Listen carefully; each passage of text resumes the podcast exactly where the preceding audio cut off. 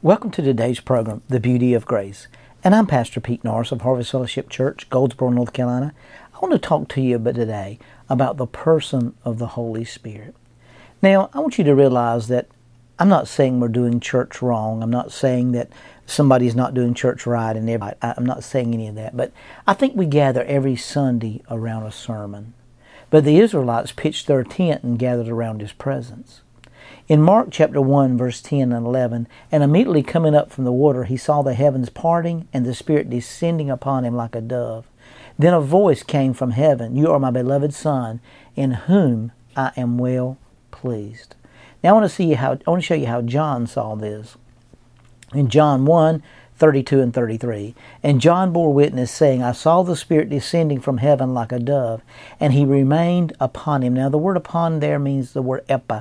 It's also in Mark's writings. I did not know him, but he who sent me to baptize with water said to me, Upon whom you see the Spirit descending and remaining on him, this is he who baptizes with the Holy Spirit. Now, I want you to know something.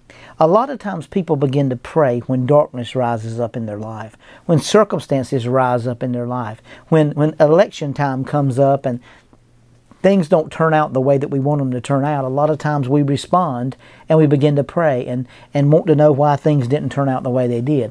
Jesus didn't live in response to the powers of darkness, He only lived in response to the Father.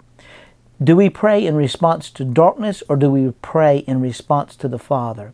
He wants to summon you to a private encounter, which is very intimate and public encounter, which is very open. He wants people who will get private victories in secret so they can take risks in public. David did just that. You know, David was, was fighting lions, tigers, and bears alone before he felt before he had to deal with Goliath. See, God is going to let you win some battles in private before he's going to bring you out to win battles in public. And the Bible says in Mark chapter 5 verse 30, and Jesus, immediately knowing himself that power had gone out of him, turned around in the crowd and said, Who touched my clothes? Now I want to just get a hold of something. How aware of the Holy Spirit do you have to be to know that somebody has made a withdrawal from your clothes? Power just left me. Power is the person of the Holy Spirit. What is it like to host this person of the Holy Spirit? We are stewards of a person. Now I want you to get a hold of that. We're stewards of a person. So we recognize that the Holy Spirit is a gentleman. And the Holy Spirit is leading us, guiding us, and directing us in every area of our life. Now look at Mark chapter 6, verse 56. Wherever he entered into villages, cities, or in the country, they laid the sick in the marketplace and begged him that they might just touch the hem of his garment. And as many as touched him, they were made well. Look at Matthew 14 35 and 36.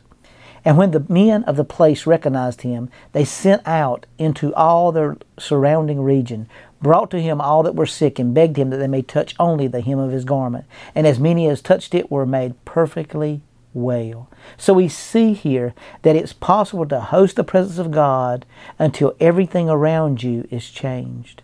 Now, I think that's what needs to be happening right now in the body of Christ. We need to be hosting the presence of God until circumstances begin to change. I think when Jesus walked on the earth, he walked on the earth and he created the atmosphere of the presence of God. He wasn't moved by what he saw, he was not moved by darkness, he was not moved by death, he was not moved by situations and circumstances. He was only moved by the voice and the presence of God. You'll never get the peace that passes all understanding until you give up the will to understand. The Word was made flesh, but when He spoke, the Word became spirit. Things happen when you have the heartbeat and you speak it. If you haven't invaded the impossible, you haven't demonstrated the gospel. So we minister a person. In the world, Peace is not the absence of something, it's the presence of someone. I think everybody's thinking that, you know, if I'm going to have the peace of God, then it's going to be the absence of something. And it's not the absence of nothing, it's the presence of someone. And that was the peace that passes all understanding. You know, if you look at John chapter 20, 19 through 23, and the same day at evening being the first day of the week, when the doors were shut where the disciples were assembled for the fear of the Jews, Jesus came and stood in the midst and said to them, Peace be with you. Now look at that peace be with you in verse 20 in verse 19. When he had said this, he showed them his hands and his side. Then the disciples were glad when they saw him, so Jesus said to them again, Peace to you. As the Father hath sent me, I also send you. When he had said this, he breathed on them and said to them, Receive the Holy Spirit. If you forgive the sins of any, they are forgiven them. If you retain any of them, they are retained. Then, if you'll notice, he said, I want you to have peace. Now, the translation of the Greek text here is shalom. Now, the Jewish people understand that the word shalom means you're going to have health, you're going to have wealth, and you're going to have peace. If you don't have peace, you don't going to have shalom, you're not going to have wealth. They know for a person to be complete, they got to have health, they got to have wealth, and they got to have peace. And so we see here that after he said, Peace be to you and peace be with you, he released the Spirit.